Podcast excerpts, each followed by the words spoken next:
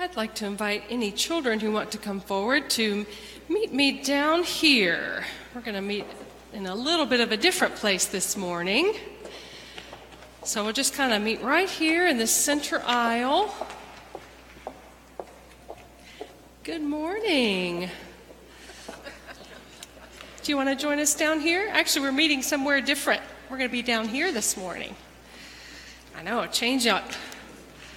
All right, going to kind of be down the aisle here. I'm going to step up on this step so I can see all your faces. Okay. Well, Miss Elizabeth just read a passage of the Bible that talks about running a race. It talks about following Jesus as if we're running a race, keeping our eyes always on Jesus and doing what Jesus teaches us to do. So we have in our sanctuary this image of Jesus right here.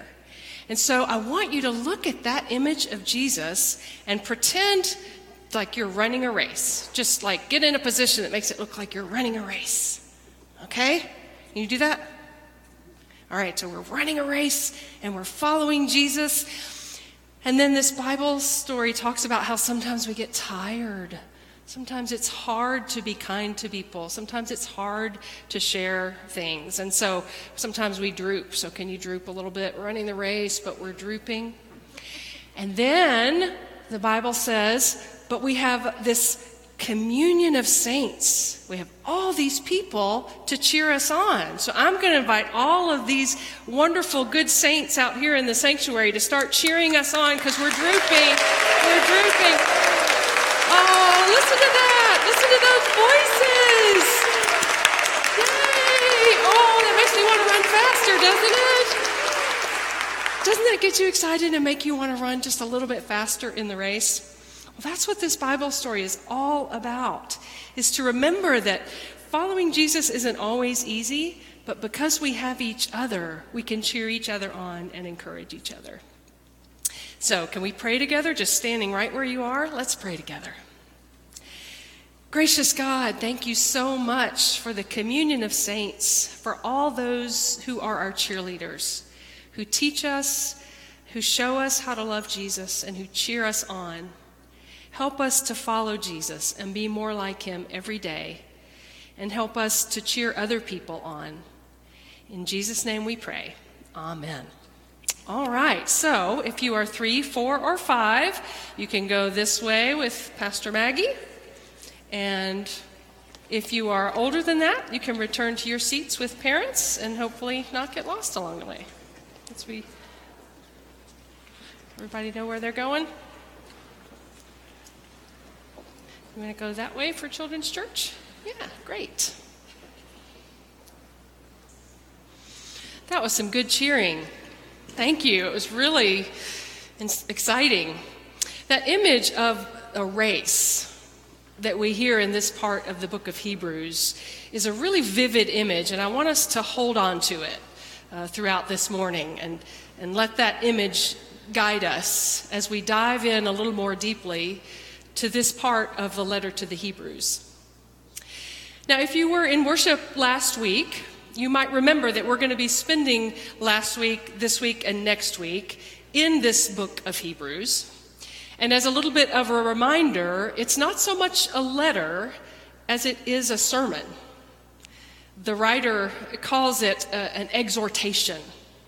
It's a word of encouragement that this preacher, 2,000 years ago, is preaching to a congregation that he knows and loves, that at some point he had shared life with. He is aware that they are getting tired. There's that image I mentioned last week of their knees are drooping, their hands are limp because they're just exhausted. Following Jesus, for as long as they've been following Jesus, is getting harder and harder. To walk the way of Jesus, the way of love and mercy and justice and kindness, is getting harder and harder in a world of empire. And so this preacher sends this word of encouragement. And last week we talked a little bit about what it means to feel tired and how many of us can identify with that feeling. And we talked about how the first word that he offers them of encouragement is to remind them of their ancestors. He talks about Abraham and Sarah and others who, who believed in the promises of God. They believed in that day when God would reconcile all things to God's self. And even though they didn't get the, to see the whole promise fulfilled, they ran the race. They did what they were called to do, and they did it in faith. And so this morning, I want to explore a little bit a second offering that this preacher makes to this weary congregation. He says to them, As you run the race of faith, look to Jesus. Look to Jesus. This was a word that resonated deeply with me when I came across it this week. Because over the past three, four years, even, as I have continued in my journey of faith and have at times felt weary and confused and exhausted, I have felt this nudge toward Jesus. I, I just need to spend more time with Jesus, reading the stories of Jesus, putting Jesus at the center of my prayer life. And so when the preacher says, Look to Jesus, I'm encouraged by that. How do we do that? How do we look to Jesus? I think for me, it comes first and foremost with the primary sources Matthew, Mark, Luke, and John. Reading these four different accounts of the life and ministry, of the death and resurrection of Jesus. You may have noticed that aside from this month of August, we've been spending most of this year in the Gospel of Luke, just walking with Jesus through Galilee and on to Jerusalem, and paying close attention to his interactions with people and, and his healing powers and his teachings and his willingness to undergo suffering. What does looking to Jesus give us? How does it encourage us and bolster us? Well, that's a question for all of us to ponder and pray over. But I want to highlight just a few ways that I think looking to Jesus encourages our walk of faith. We look to Jesus to be healed and forgiven and held. Every one of us is broken in some way. We all have wounds and struggles. We all have mistakes and sins in our past. We all carry within us, perhaps, this feeling that at some level we're not quite worthy. And so we can look to Jesus. The examples throughout the Gospels of the ways that he surrounded people with compassion, that he healed the sick and reached out to the broken. We need only read slowly and with care his interaction with that leper who threw himself at Jesus' feet and said, If you choose, you can make me well. And to immerse ourselves in that moment when Jesus reaches out and touches a leper, offering perhaps the first human touch the man had received in years. And we can feel that love and compassion for ourselves as well. Or we read the story of the woman with the hemorrhage that she had suffered with for 12 years, which rendered her unclean, which isolated her from the community, which kept her invisible to others, a suffering that no one else understood. She'd spent all her money on doctors. And as Jesus passed by in the crowd, she reached out to touch his cloak, didn't even want him to see her. But he did. And he turned around and he called her daughter. We need only think of the woman caught in adultery, caught in the middle of sin. And as she stood before that line of angry religious folks with their stones ready to kill her, Jesus stepped in and said, Let the one who is without sin throw the first stone. And he turned to her and said, I do not condemn you. And we hear Jesus' words, and they are for us. I don't condemn you. I call you daughter. I call you son. I call you child. And we are healed and forgiven. we look to Jesus to heal and forgive us. We look to Jesus to challenge us and make us uncomfortable. Well, maybe we don't, but we should. I have to confess, a lot of times I look to Jesus to reinforce the opinions I already have. Sometimes I find myself really comfortable with Jesus, just me and Jesus, and Jesus is always on my side of everything. And Jesus is so pleased with what I do and the choices I make and the opinions I have. And if that's the way I feel, I'm not sure I'm interacting with Jesus. Because no matter who we are, no matter the opinions we hold, no matter the choices we make, Jesus has something to teach us and is always going to provoke us and make us uncomfortable in those places that we're comfortable. We just have to watch Jesus interact in the Gospels with those who thought they knew everything, with those who thought they were right, with those who pass judgment on others. Jesus is quick to confront them.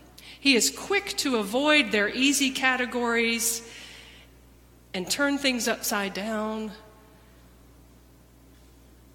Can we open ourselves to being provoked and prodded by Jesus? Just read Mark's gospel. Jesus is really prickly. There is no gentle Jesus, meek and mild, walking around in Mark's gospel. Lean into the Sermon on the Mount and hear Jesus say, Love your enemies, be perfect as your Father in heaven is perfect. Or hear Jesus say how hard it is for those with wealth to enter the kingdom of God. It's easier for a camel to go through the eye of a needle. Ouch! Wow, Jesus is making me really uncomfortable in some of these teachings. So, do I water them down or do I lean in and allow his loving teachings to challenge me? So, we look to Jesus to heal us, to forgive us, to challenge us. We look to Jesus to tell us who we are. And this is where that image of the race comes in handy again. The word that the preacher uses here has conjures up this notion of, of having blinders on, looking to Jesus and only Jesus and nothing else, being deaf to all the other voices that are trying to pull us back or tell us who we are, listening only to the voice of Jesus as we run the race. Because there are a lot of voices all around us that want to tell us how we're running, how we're doing, and who we are. Some of them are voices of praise. You are so awesome. There's never been anybody like you. Boy, that feels really good. But then we start running for ourselves and trusting in ourselves and lose sight of Jesus. Some of those voices are very critical, telling us we are not worthy, that we are failing. And those are the weights that can drag us down, as the writer says. It is Jesus who tells us who we are. And Jesus tells us that we are beloved children of God. Like the woman with the hemorrhage, hemorrhage he calls daughter. Like Zacchaeus, the tax collector who was so hated by everybody in the community, and Jesus puts his arm around Zacchaeus and says, He too is a child of Abraham. So, no matter who you are, no matter what you've done, allow Jesus to tell you who you are God's beloved child.